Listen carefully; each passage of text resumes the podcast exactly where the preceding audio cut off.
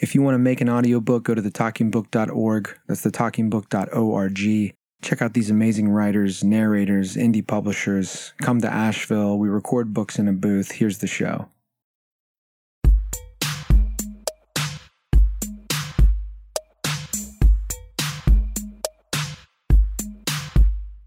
Greetings, everyone. It's Chris Hartram here of the Talking Book Podcast, your favorite podcast, where I show you new readings from new books that you should be reading. Um, it's been a couple of weeks since I spoke with you on the podcast. Um, it's been crazy. Uh, we've had some amazing books in the studio, like Heaven is a Place on Earth by Adrian Shirk, The Art of Her Life by Cynthia Newberry Martin. Um, we're moving house. We're moving house uh, over next to the Talking Book studio. So, um, for those of you who have been here to record a book, you're, you're popping in the studio, you're working on something, you're recording something with Dave. I'm coming in, I'm like, hey, how's the book going? Then you're coming over to my house, boom, you suddenly you're drinking a lemonade. Um, I'm making you a cup of coffee, pouring you a glass of wine. You know, you can play play Nintendo with the kids, whatever you please. But anyway, that's gonna be fun. Um, also, yes, I had to take a pause in the move so that I could record this episode um, to give you a reading from an awesome new book coming out by a guy who seems equally awesome named Matthew Binder.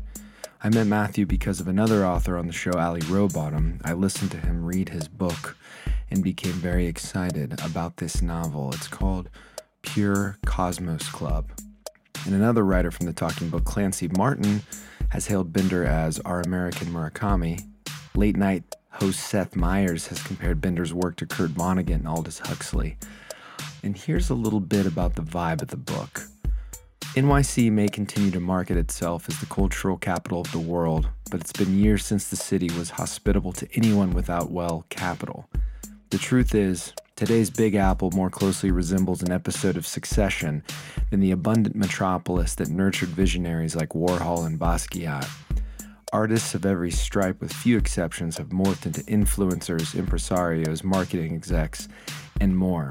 High flying day jobs, together with generational wealth, are essential to survive life in the city as the costs of everything soar to increasingly dizzying heights. This is the New York in which the readers of Matthew Binder's latest novel, Pure Cosmos Club, find themselves immersed via the story's narrator, Paul, a struggling and wildly eccentric visual artist.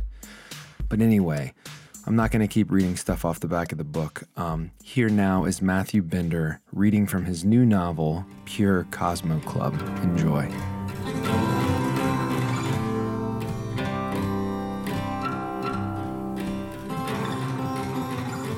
Pure Cosmos Club, Chapter 1. Today, Janie is picking up the furniture she left when she moved out. Her text last week was our first contact since the incident at the park back in April. It's true, I may have been out of sorts, but I don't remember behaving as she claims. I was only there to give her a birthday present. The manhole cover I'd stolen off the street and, paint- and painted to look like Io, the innermost of the four moons round the planet Jupiter. Years before, on our second date, we'd visited the planetarium. Janie had gazed up, teary eyed, at the artificial sky and said that Io was the most exquisite object in all the universe. To this day, I can't understand why she called the cops. She's supposed to be here in 20 minutes, which means I should expect her in 10. She's always said that punctuality is one of the five keys to unlocking our true potential. I can't recall the other four, but they must be working for her. She's recently taken a lucrative position at a derma- dermatology clinic in Soho.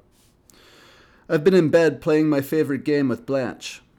I lie with my eyes closed and arms folded across my chest, holding my breath, trying to convince her that I've passed away. It takes all my self control to stifle a giggle when she licks my ear. She entered my life when I took a shortcut through a dark alley on my bike and hit her.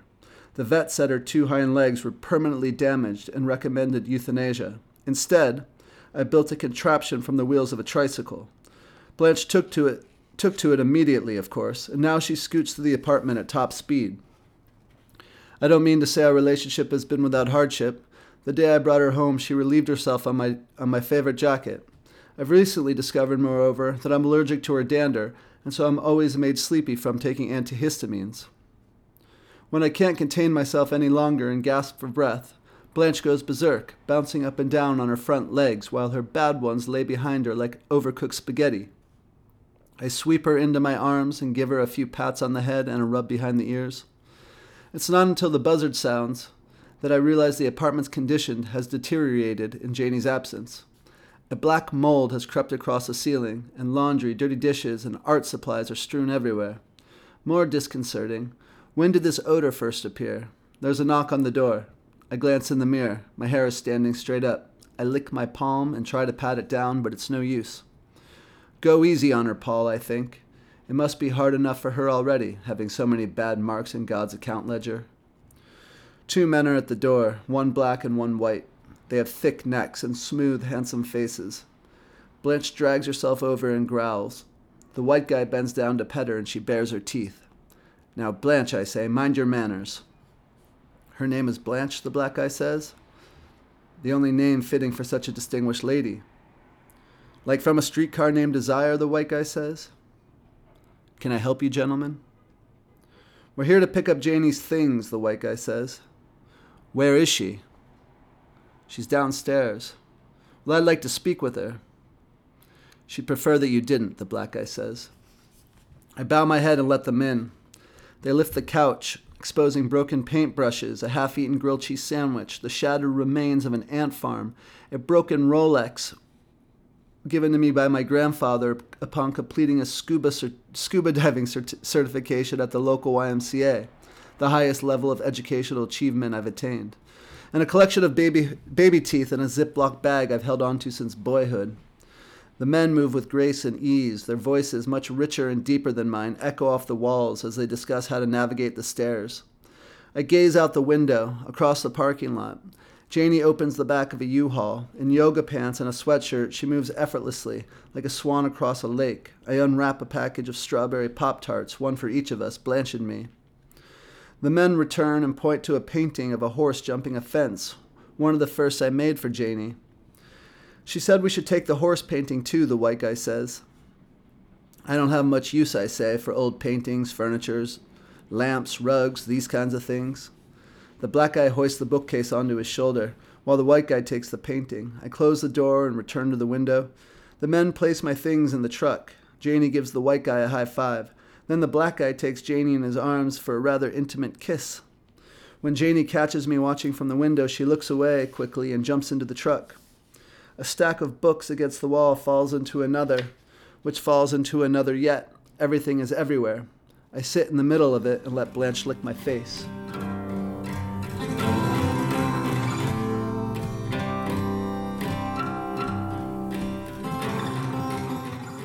Okay, everybody, there you have it. Matthew Binder, Pure Cosmos Club.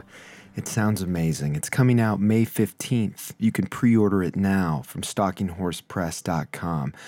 I'll leave links in the show notes. Thanks so much to Matthew Binder for the reading.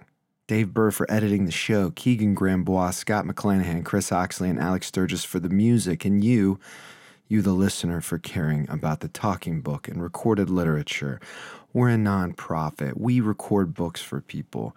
Um, go order the book Pure Cosmos Club from StalkingHorsePress.com. Matthew Binder, it's badass. Do it. I love you. Then come see us in Asheville, have some lemonade, play some Nintendo with us. Goodbye. I love you.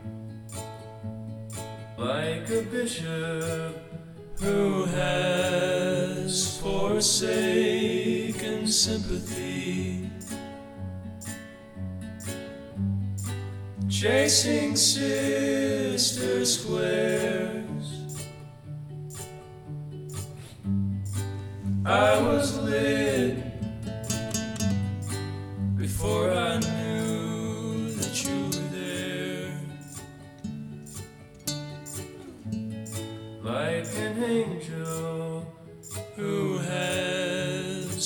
forsaken certainty.